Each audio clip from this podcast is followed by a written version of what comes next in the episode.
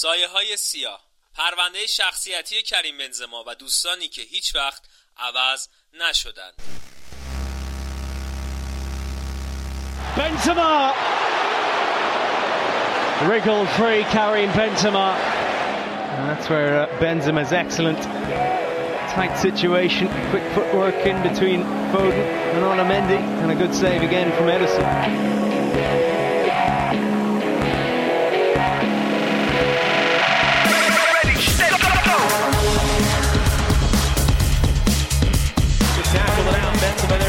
far side.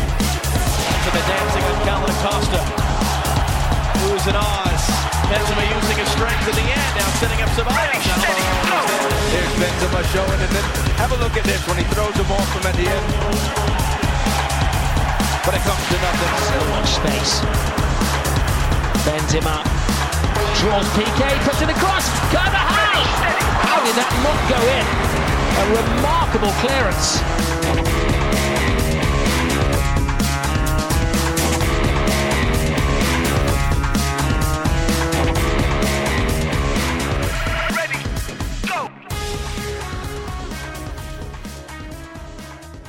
چهارشنبه 19 دسامبر تولد 31 سالگی یکی از جنجالی ترین چهرههای دنیای فوتبال بود کریم بنزما.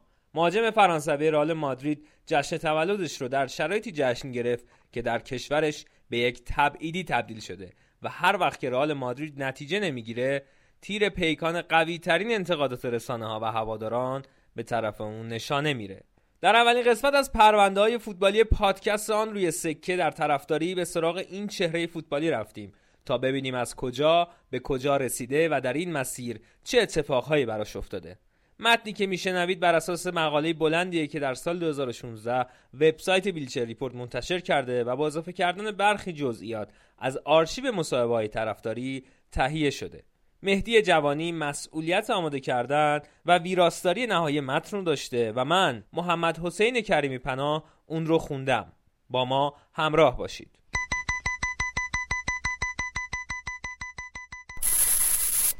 مهاجم میچرخه و با سرتو دوباره مدافعین مقابل دروازه رو فریب میده و توپ رو به گوشه پایین دروازه میفرسته. تک گل پیروزی بخش مسابقه به ثمر می‌رسه و تیم راهی نیمه نهایی جام حذفی فرانسه میشه. این همون چیزی بود که مدیر ورزشی وقت بارسلونا برای تماشاش به فرانسه اومده بود. تیکسی بگریستین که این روزها همین سمت رو در منچستر سیتی به عهده داره به لیون پرواز کرده بود. تا بازی کریم بنزما رو زیر نظر بگیره. آوریل 2008 بود و بارسا در به در دنبال بازیکن میگشت. اونها در آستانه اتمام فصل با اختلاف 18 امتیازی نسبت به رئال مادرید بودند. البته تیم خالی از مشکل نبود. بزرگترهای باشگاه مثل رونالدینیو و اتو با هم اختلاف پیدا کرده بودند و فرانک ریکارد سرمربی وقت به قدری درگیر استرس شده بود که خانواده رو ول کرده بود و در هتلی نزدیک نیوکمپ اقامت داشت. تیم برای پر کردن جای خالی طی فصل بعد مهاجم نوک نیاز داشت. برای همین سراغ پدیده اون روزهای لیون یعنی کریم بنزما رفتن. بارسا در مورد شرایط لیون با مالکشون جان میشل آولاس سر میز مذاکره نشست. سانتی خیمنز در آس خبر از توافقی سی میلیون یورویی داد. انتشارات بارسلونا سرمقاله های جامع در مورد حضور قریب الوقوع ستاره جدید فرانسوی کار کرد و موندو دیپورتیوو یکی از جملات بنزما رو تیتر یک کرد. دوست دارم روزی برای بارسلونا بازی کنم. اینطور که به نظر می رسید همه چیز طبق برنامه پیش رفته ولی نگرانی هایی برای مسئولان رد بالای باشگاه کاتالانی ایجاد شد. بگریستین در قدم بعدیش تصمیم گرفت سری به محله خانوادگی بنزما محله خشن و کارگرنشین در حومه شهر لیون فرانسه به نام بون بزنه خیمنز همون نویسنده آس اینطور خبر داد که تحقیقات بارسلونا در نهایت به این نتیجه رسید که سابقه خانوادگی و محل زندگی بنزما ممکنه مشکلات بسیاری رو در انتباقش با شرایط اسپانیا ایجاد کنه. درونگرایی بالای شخصیتی بنزما به عنوان فاکتوری منفی تشخیص داده شد. کریم از این لحاظ شبیه به هموطنش نیکولا آنلکا بود که طی یک فصل حضورش در رئال مادرید همیشه در تمرینات منزوی بود و دوران ناموفقی در اون باشگاه داشت.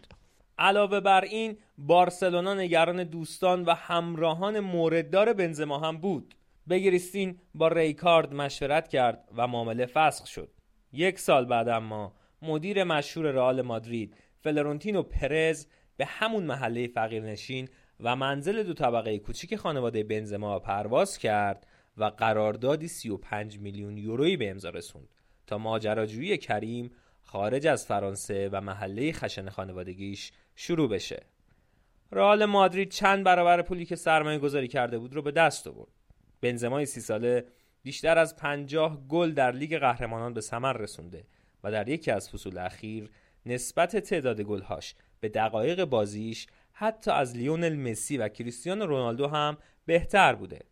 در کنار این شخصیت منزوی و درونگرای بنزما بهترین پوشش رو برای شخصیت فوقالعاده برونگرا و فرافکن رونالدو فراهم کرده.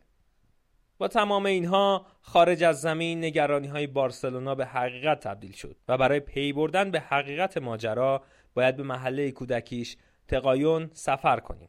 تقایون یکی از مناطق برون به حساب میاد که اون ور خطوط مترو سرمایه گذاری ها مشاغل و تقریبا تمام فرصت های کوچیک و بزرگ لیون قرار داره اگر برون تقایون رو در گوگل سرچ کنید یکی از اولین مواردی که ظاهر میشه عبارتی تحت عنوان بنتقیان و بنشود هستش که میشه گفت به معنای محله سوزان یا خطرناکه اونجا هزار توی از زندگی اجتماعیه خونه های پنج، ده و 15 طبقه به صورت شهرک های بزرگ و کوچیک بدون هیچ نظم الگویی اونجا گسترده شدند.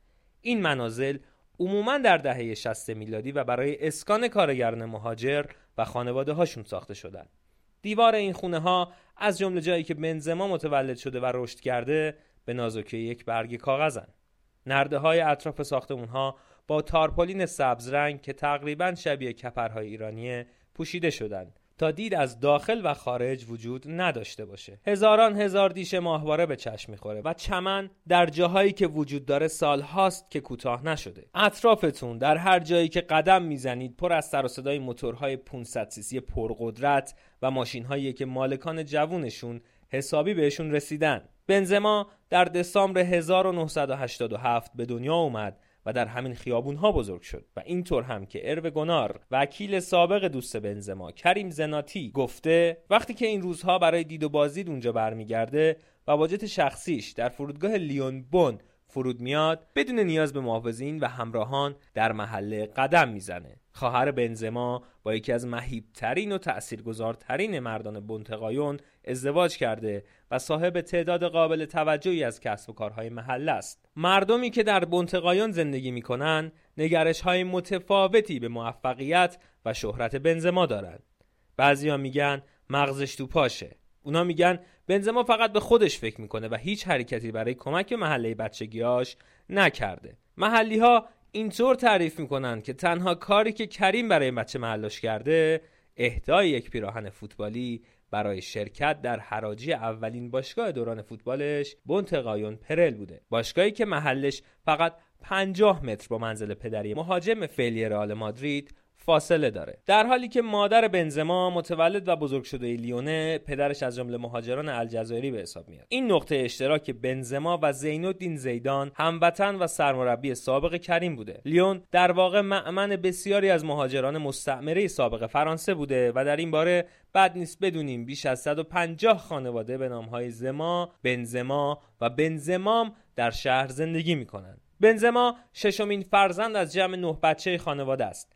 از همون بچگی عاشق توپ بود و شب و روز فوتبال بازی می‌کرد و در هشت سالگی به بنتقایان پرل ملحق شد. فقط یک سال طول کشید تا المپیک لیون رو هوا بقاپتش. رابرت والته بازیکن دهه هفتاد لیون مربی بنزما در تیم رزرو ها بود و رفتارش در دوران نوجوانی و جوانی رو به خوبی مشاهده می‌کرد. تعریف می‌کنه که کریم از این بچه ها بود که زیاد اعتماد به نفس نداشت. توپل و خجالتی بود و خیلی راحت می‌شد نادیدش گرفت. هیچ وقت دنبال جلب توجه نبود. با این حال همیشه می‌تونست خوب در گروه های دوستی قاطی بشه و همه دوستش داشتن. هیچ وقت دردسر ایجاد نمی‌کرد. مشکلات از جایی شروع می شد که سراغ بچه محلاش می‌رفت. هاتم بن عرفا یکی دیگه از پدیده های اون موقع لیون هم مثل بنزما از خانواده مهاجر بود که از سال 2002 در آکادمی همتیمی کریم شد. اون با کریم فرق داشت. اجتماعی تر بود. پتانسیل این داشت که یهو به مربی بگه بره گمشه همون روزهای اولی که به تیم اومده بود با یکی دیگه از بازیکنها درگیر شد. چون نمی‌دونست نباید اونطوری با آدم ها صحبت کنه. اون مدل رفتار جزو زندگی روزمرش بود. بنزما اصلا اینطوری نبود که اگه بود هیچ وقت این همه سال در رئال مادرید دووم نمی آورد کریم وفاداره وفادار به دوستانش. با این همه میشه گفت قربانی این وفاداری هم شده ولی وقتی از حلبی آبادها سر بلند می‌کنین قوانین بازی هم همینن. والدین بنزما که در محله به عنوان خانواده معدب و مقرراتی شناخته میشن حواسشون همیشه به پسرشون بوده و همونطور که ژیل ورده در کتابش به نام سیستم بنزما اشاره می‌کنه وقتی همبازیهاش بعد از مدرسه بی هدف در خیابونها پرسه می‌زدن اون بلافاصله بعد از تمرین به منزل می‌رفت. با این همه لیون حس می‌کرد که باید از سلاح مرگبارش به خوبی محافظت کنه. اونها بنزما رو در 15 سالگی راهی خوابگاهی شبانه روزی کردند که مختص بازیکنان آکادمی بود. اونجا همه بازیکنها باید ده و سی دقیقه شب به رخت خواب می‌رفتن. باشگاه می‌خواست کریم رو از محیط مسمومی که در اون بزرگ شده بود جدا کنه. جواب هم داد و اون رشد کرد. با این همه وقتی 18 ساله بود مجبور شد خوابگاه رو ترک کنه. خیلی بیشتر از همسن و سالاش پول در می آورد ولی رفقای قدیمی همچنان دور و برش میچرخیدند البته خونه جدید برای خودش نخرید و به محله برگشت. اون ارتباط هیچ وقت قطع نشد. بنزما در یکی از مصاحبه ها اعلام کرد کریم زناتی با اسم مستعار سیاه بهترین دوستش به حساب میاد. در تونس به دنیا آمده بود و فوتبالش در بچگی بعد نبود. ولی مسیر دیگه ای در زندگی در پیش گرفت. به همراه بنزما در بونتقایون بزرگ شده بود و وقتی در مارس 2015 به همراه یک گروه فیلم برداری به مدرسه بچگیش سر زد در تمام تصاویر حاضر بود. عین سایه همه جا همراه بنزما هست. در جام جهانی 2014 در برزیل بود. وقتی تنهاست براش مورد اشغال جور می‌کنه و وقتی بنزما به کلاب شبانه محلشون برمیگرده کنارش به عیش و نوش مشغوله.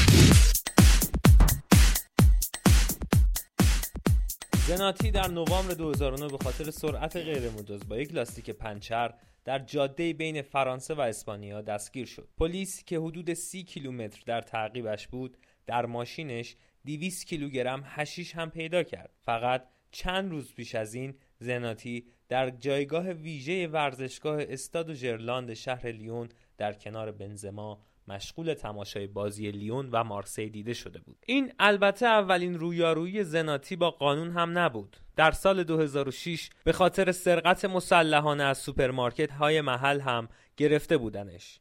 وکیلش اینطوری تعریف می‌کنه که وقتی در جلسه دادگاهش بنزما رو دیدم که برای کمک اومده بود باورم نمی‌شد.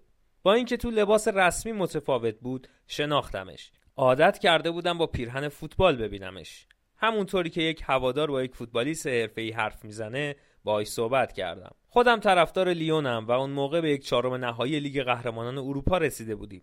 چند روز به بازی برگشت اون مقابل میلان باقی مونده بود که البته باختیم. در مورد اون مسابقه با هم گپ زدیم. وکالت بچه محل دوستان اریک آبیدال مدافع سابق بارسلونا و تیم ملی فرانسه رو هم به عهده داشتم. اما شک نکنید که رابطه بنزما با بچه محلهاش خیلی عمیق تر بود. آنتوان گریزمان مهاجم فعلی اتلتیکو مادرید و تیم ملی فرانسه هم چنین ریشه خانوادگی داشت. اما بعد از ترک فرانسه هیچ وقت به عقب نگاه نکرد. زناتی به خاطر سرقت مسلحانه راهی زندان شد. بنزما تمام مدت براش نامه می نوشت و بهش سر می‌زد و بلا پاسله بعد از آزاد شدنش شغلی با درآمد ماهانه چهار هزار یورو در شرکت شخصی خودش بهش تقدیم کرد. ارو گونار میگه هیچ وقت دفاعی اون روز زناتی در سال 2006 رو فراموش نمی‌کنه. آدم خیلی باهوشیه. برای ده دقیقه در مورد بنتقایون و شرایطی که در اون بزرگ شده بودن صحبت کرد. خیلی روون صحبت می‌کرد. دنبال اثبات بیگناهیش نبود. از خودش دفاع نمی‌کرد. نقش هم بازی نمی‌کرد. فقط شرایطی که باعث شده بود به اونجا و سرقت مسلحانه برسه رو توضیح می‌داد. اینکه چطور همچین آدمی شده بود. گفت در اون تیکه از شهر خشونت جزو اجتناب ناپذیری از زندگی آدم هاست. در اون آدم ها رشد می‌کنه و اینکه خودشون نمی‌فهمن چقدر خشن هستن. من چل سالم بود و داشتم از اون جوون 20 ساله درس زندگی یاد می‌گرفتم و اون روز اون معلم همه ما بود. در سال 2013 بود که زناتی برای بار دوم از زندان خلاص شد. ولی خیلی طول نکشید که بازم سراغ درد سر رفت. اینطور که تمام منابع به نتیجه رسیدن سرنخ همه شواهد در مورد ویدیوی خصوصی که بنزما درگیر پرونده شد به این آدم ختم میشه. داستان از این قراره که در جولای 2015 پرونده یک اخخازی به دست پلیس فرانسه رسید. گروهی تبهکار به دنبال اخخازی از متئو والبوئنا هافک سابق لیون و تیم ملی فرانسه بر اساس ویدیوی رابطه جنسی اون و یک زن بودند که با یک گوشی موبایل ضبط شده بود. والبوئنا و بنزما در تیم ملی هم بازی بودند سه تبهکار با زناتی ارتباط می‌گیرند و ازش می‌خوان با کمک گرفتن از بنزما والبوئنا رو مجبور کنند پول پرداخت کنه. در نوامبر 2015 بنزما بازداشت میشه تا به خاطر درگیریش در پرونده مورد بازجویی قرار بگیره. اما تمام اتهامات رو رد می‌کنه. به کارگاه ها اینطور میگه که فقط از طرف دوست بچگیش با والبوئنا در مورد ویدیوی رابطه جنسی صحبت کرده ولی هیچ چیز غیر این نبوده و در اکتبر همون سال متنی از صحبت‌های تلفنی بنزما و زناتی در رسانه ها منتشر میشه که عواقب خوبی برای کریم نداره. چون داره میگه اون خلافکارها والبوئنا رو زنده زنده می‌خورن. متن تماس تلفنی از این قرار بوده. بهش گفتم برای هر کمکی کنارش هستم. باید این آدم رو ببینی. اگه شمارت رو بهم بدی به دوستم وصلت می‌کنم تا در موردش حرف بزنیم. پیشت میاد تا در لیون با هم صحبت کنیم. زندگی خودته ولی بهت هشدار دادم. درسته؟ بهش گفتم اگه می‌خواد ویدیو از بین بره بیاد دوستم رو در لیون ببینه. در دسامبر 2015 بنزما از بازی برای تیم ملی فرانسه محروم شد. نوئل لگقات رئیس فدراسیون فوتبال فرانسه در این باره میگه والبوئنا مرد بزرگیه بعد بنزما رو هم داریم. در محله پر از مشکل به دنیا اومده و هیچ وقت دوستاش رو عوض نکرده. مشخصه که تمام مدت عمرش همراهان نابابی داشته. ریموند دومنک سرمربی سابق تیم ملی فرانسه در سال 2007 برای اولین بار بنزما رو در تیم ملی بازی داد. اون هم در این باره صحبت کرده. توضیح اتفاقی که افتاده راحت نیست. مسئله اصلا در مورد پول نیست. این اتفاق اعتماد بین دو همبازی رو از بین برده که اصلاحش خیلی سخته. با این همه فکر می‌کنم بنزما متوجه رفتاری که می‌کرده نبوده. به نظرم اون دوستش بهش گفته بوده نگران نباش. 100 هزار یورو پولی نیست که از پسش بر نیاد. بنزما هیچ وقت نفهمیده که چه اتفاقی داره میفته تلاش برای اخخازی حد اکثر پنج سال حبس در فرانسه داره. و اتهام علیه بنزما هم چندان پایه و اساس قدرتمندی نداشت. گنار پیش بینی می‌کرد. روند دادگاه خیلی تند پیش بره. چون کسی هم در زندان نبود قاضی عجله برای رسیدگی نداشت و همه چیز به سرعت حلزونی پیش می‌رفت. والبوئنا سعی کرد بنزما رو ببخشه و در یکی از مصاحبه هاش که در طرفداری هم می‌تونید بخونینش اینطور گفته. حزم این مسئله اصلا آسون نیست و باید قوی باشی. شکایتی از بنزما ندارم. و پس از اون ماجرا همدیگر رو ندیدیم. البته بنزما که برای مدتی از دیدن رفیق گرمابه و گلستانش محروم شد به اندازه والبوئنا بخشنده نبود و چندین بار بهش حمله کرد. در یکی از این مصاحبه اینطوری گفته بود که اون واقعا مشکل داره. همه این حرفات داستان سرایی اون هستن. میگه آماده است تا دوباره با من بازی کنه. میگه من یه عوضی هم. اون رو تهدید کردم و ترسوندم که همه ساختگیه. گفت اگر می‌دونست که من درگیر ماجرا هستم شکایت نمی‌کنه. برای یک سال و نیم من دشمنش بودم. یک آدم بد یک آدم رزل که باید تنبیه بشه و نام خودش و خانوادهش لجنمال بشه. دو سال از زمانی که از دیدن دوستم کریم زناتی من شدم میگذره. اون باید بس کنه و نمی‌دونم چرا درباره من حرف می‌زنه. با این همه در نهایت در دوم فوریه 2016 بود که قاضی ناتالیا بوتارد با در نظر گرفتن جمعی شواهد تصمیم به تبرعه و لغو حکم تعقیب قضایی کریم داد تا اون از این ماجرا جون سالم به در ببره و امیدهاش برای بازگشت به تیم ملی قوی تر بشه چیزی که هیچگاه رخ نداد تا مهاجمین بزرگ دیگه ای مثل امباپه، گریزمان و ژیرو وارد تیم ملی بشن. بنزما رفتارهای غیرقانونی دیگه ای هم داشته. اگه جریمه های متعدد سرعت غیرمجازش رو نادیده بگیریم به مورد مشهوری می‌رسیم که الپایس از اون پرده برداشت و در سال 2013 به خاطر سرعتی معادل 217 کیلومتر در ساعت در کنار تعداد زیادی از بازیکنان رئال مادرید از جمله کاپیتان فعلی سرخیو راموس 18 هزار یورو برای کریم آب خورد. بازیکنان از بازی مقابل گرانادا در لالیگا برمیگشتند. در یکی دیگه از پرونده ها در جولای 2010 کریم بنزما و فرانک ریبری هافبک بایر مونیخ و سابق تیم ملی فرانسه به اتهام پرداخت حق السکوت به دختری زیر سن قانونی بعد از رابطه جنسی در سال 2008 مورد بازجویی قرار گرفتند. بنزما به بازرس ها گفت اون موقع از سن دخترک خبر نداشته و در سال 2014 هر دو بازیکن در نهایت تبرئه شدند و در مارس 2016 خبرهایی مبنی بر پولشویی در شرکتی به نام BH Events منتشر شد. بنزما مالک 45 درصد سهام شرکت بود و باز هم بوی جنجال می رسید. این شرکت رستورانی در پاریس خریده و بعد با دو میلیون یورو ضرر به فروش رسونده بود. با وجود این قاضی پرونده هر گونه مسئولیت و آگاهی بنزما از این داستان را رد کرده بود و کریم تهدید کرد از نشریه فرانسوی لیبراسیون که مسئله رو فاش کرده بود شکایت کنه چون در مقاله مربوط از عبارتی مثل پولشویی گروه های تبهکاری سازمان یافته و مواد مخدر استفاده کرده بود والته سرمربی سابق بنزما در لیون هم در شرایطی مشابه بنزما و البته یک نسل زودتر رشد کرده بود. اون هم دوستانش رو حفظ کرده بود که همیشه به دردسر میافتادند و زخمی می‌شدند و حتی میمردند خودش اینطوری تعریف می‌کنه زندگی همینه ولی فرقش این بود که من آدم بدی نبودم. مشکل اینه که نمی‌دونیم از کیا حرف شنوی داره. مثلا بعضی از مشورت های کریم جزیری منطقی به نظر نمیاد. کاملا برعکس. کریستیانو رونالدو مدیر برنامه‌ای به نام خورخ مندس داره که مشورت های فوق بهش میده. اما در مورد کریم نمی‌دونیم چه نصیحت هایی بهش میشه. جزیری از 2004 برای بنزما کار کرده. بنزما بزرگترین دستاورد زندگی جزیری و مهمترین موکلش به حساب میاد. در کتابش اینطور اومده که برای بنزما جزیری خیلی بیشتر از یک مدیر برنامه است. محرم رازش به حساب میاد. در مورد قراردادهاش مذاکره می‌کنه. معامله های اسپانسرهای لازم رو جوش میده و از توانایی کارآفرینیش برای بالا بردن درآمد ماهانه بنزما استفاده می‌کنه. از جمله اینها شرکت مشاوره بیکیتو هستش که در خصوص مدیریت ورزشی و کارهای رسانه‌ای فعالیت می‌کنه و درآمد خالص سالانه‌ای بالغ بر 4.5 میلیون یورو داره.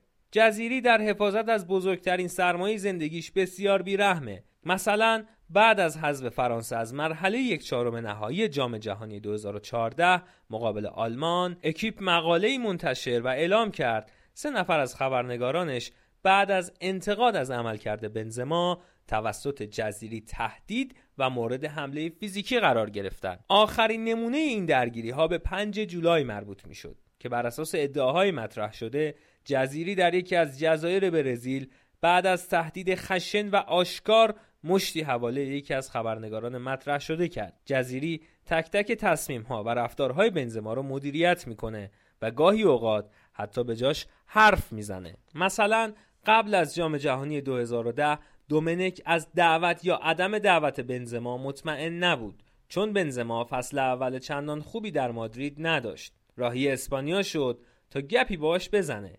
ولی اینطور که تعریف می‌کنه به خواستش نرسیده. سوالاتی از کریم داشتم ولی جزیری هی وسط میپرید. بعد از چند دقیقه از سوال پرسیدن خسته شدم. امیدی نبود. تمایلی نداشتم مدیر برنامه هی حرفم رو قطع کنه. می‌خواستم فقط با کریم صحبت کنم. ولی جزیری همیشه باهاشه. در هر موقعیتی کنارشه. مشخصه که به رفیق بچگیش اعتماد کامل داره. ولی یه جای دیگه باید بزرگ شه. هنوز هم با دوستانش که اهل بن هستن دم خوره. هر کدوم از آخر هفته ها که بتونه میره اونجا. باید به خودش بیاد و روی پای خودش وایسه. ولی انگار از همه چی راضیه. پول خوبی در میاره. زندگیش خوبه و اجازه میده مدیر برنامهش همه تصمیم ها رو براش بگیره. فکر می‌کنم می‌تونه خیلی چیزها رو از رونالدو یاد بگیره. اون واقعا می‌دونه با استعدادش چی کار کنه. کریم اما اینطوری نیست. رونالدو خودشیفتگی بیشتری داره. به نظرم کریم اگر فقط ده درصد از انگیزه رونالدو رو داشت می‌تونست توپ طلا رو ببره. بعضی مواقع سر تمرین باهاش حرف می‌زدم و با سر پایین می‌گفت می‌فهمه چی میگم. ولی دیالوگی شکل نمی‌گرفت. باید به زور ازش حرف میکشیدی. اگه کریم رو در یک اتاق ول کنید شاید دو سال صبر کنه و چیزی بهتون نگه. اصلا نمی‌تونین بفهمین که همه چی رو می‌فهمه یا نه. ولی پسر خیلی خوبیه. با این همه سال گذشته سال 2015 که در دوبی بهش برخوردم رفتار متفاوتی داشت. پیش دوستانش بود و من هم با بچه هم بودم. پسرم طرفدار رئال مادرید و کریم بنزماست. ازش خواستم بیاد پیشم و بهش گفتم از دیدنش خیلی خوشحالم. چون بازیکن محبوب پسرمه. دختر و پسرم رو بوسید و باشون صحبت کرد. با خودم گفتم این همون آدم نیست. صمیمی و شاد و آروم بود. مشخص بود در تعطیلاتیم و خبری از اون رابطه شاگرد و مربی نیست. کاملا متفاوت بود. تعجب کردم. هیچ وقت اینطوری ندیده بودمش. البته جزیری بی رقیب هم نیست. رقابت شدیدی بین اون و یاسین هناچی مسئول شبکه های اجتماعی و کپی رایت بنزما طی پنج سال اخیر وجود داره. این تنها یکی از چندین عامل تنش برای بنزماست.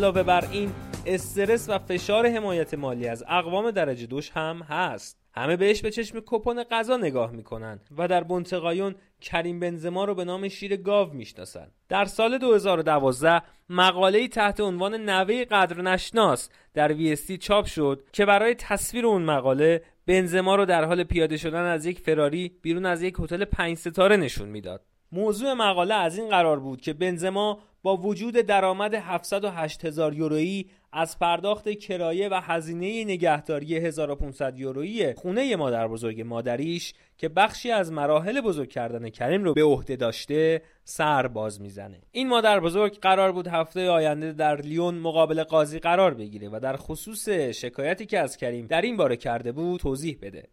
بعدا یکی از خاله هاش بیرون از جلسه دادگاه در مصاحبه گفت خواهرم میگه کریم نمی‌خواد کمک کنه. خب وقتی نمی‌خواد چی کار میشه کرد؟ هیچی. آدم ها معمولا مادرشون رو میارن مکه و از اینجور جاها. و من حالا مجبور شدم مادرم رو بیارم دادگاه. با این همه دیگر اقوامش هم قدم پیش گذاشتند و گفتند چنین اتهامی حقیقت نداره و بنزما نسبت به خانواده و خصوصا مادر بزرگش بی تفاوت نیست. و اینکه از سال 2007 همه هزینه هاش رو پرداخت کرده. البته مادر بزرگه بعدا شکایتش رو با عنوان اینکه بقیه اعضای فامیل اقفالش کرده بودن پس گرفت. یکی از خاله ها اون یکی خواهرش رو متهم کرد که به موفقیت کریم حسادت می‌کنه. رسانه های فرانسه هم هیچ وقت روی خوشی به بنزما نشون ندادن. والته میگه اون قربانی ژن‌هاش شده. مسلمان بودن کریم همیشه براش اهمیت داشته. الکل و گوشت خوک نمی‌خوره و تیم پزشکی رئال مادرید رژیم غذایی شبانه ای براش طرح‌ریزی کرده تا در ماه رمضان و در حال روزه مشکلی برای بازی کردن نداشته باشه. ژیل دوما بنیانگذار اسپورتس لب شرکت مشاوره در خصوص قوانین کپی رایت اشاره دوباره به ریشه اسلامیش می‌کنه. مخصوصا بعد از وحشیگری های داعش اسلام اینجا تابو به حساب میاد. کسی نمی‌خواد در موردش صحبت کنه چون الجزایری هایی بسیاری با فرهنگ و جامعه فرانسه قاطی شدند که زیدان ملموسترین نمونه اونهاست. به نظرم اگر بنزما خوشروتر بود وجهه محبوبتری داشت. زیدان هم رفتار ایدئالی نداشت و کارت های قرمز زیادی گرفت. خانوادش هم مشکلات ایجاد کردند ولی همیشه لبخند روی لبش هست و می‌تونه با اون چشمان دلربا هر کسی رو خلع اصلاح کنه. بنزما گوشگیره و با کسی همدردی نمی‌کنه. اون ریش کامل هم کمکی بهش که نمی‌کنه هیچ شبیه تروریست ها هم شده. زیدان هیچ وقت ریش نداره. برای حزب حاکم فعلی که 35 درصد آرای مردم رو داره راحته که بگن بنزما آدم خوبی نیست چون الجزایریه البته اینها رو در رسانه ها نمیگن ولی مطمئنم خیلی آدم ها بهش فکر می‌کنن بنزما در جریان بازی های ملی سرود ملی فرانسه را هم نمی‌خوند که یکی دیگه از دلایل وجه منفیش به شمار میره. ولی دومنک نظر متفاوتی داره. زیدان همین سرود رو نمی‌خوند. میشل پلاتینی هم این رو نمی‌خوند و کسی حرفی نمی‌زد. پلاتینی می‌گفت پدرش ایتالیاییه و دلیلش این بود. با این حال گلهای زیادی برای فرانسه می‌زد و کسی کاری به کارش نداشت. اگر با یکی از گلهای بنزما قهرمان تورنمنتی می شدیم همه اونها ساکت می شدن. غیبت بنزما در یورو 2016 و جام جهانی 2018 هم هیچ وقت به چشم نیومد چون اون برای فرانسوی ها یک چهره منفوره و البته اینکه بدون اون هم خروس ها به نایب قهرمانی اروپا و قهرمانی جهان رسیدن و دوران حضور کریم بنزما با سایه های سیاهش در تیم ملی فرانسه خیلی زود به آخر رسید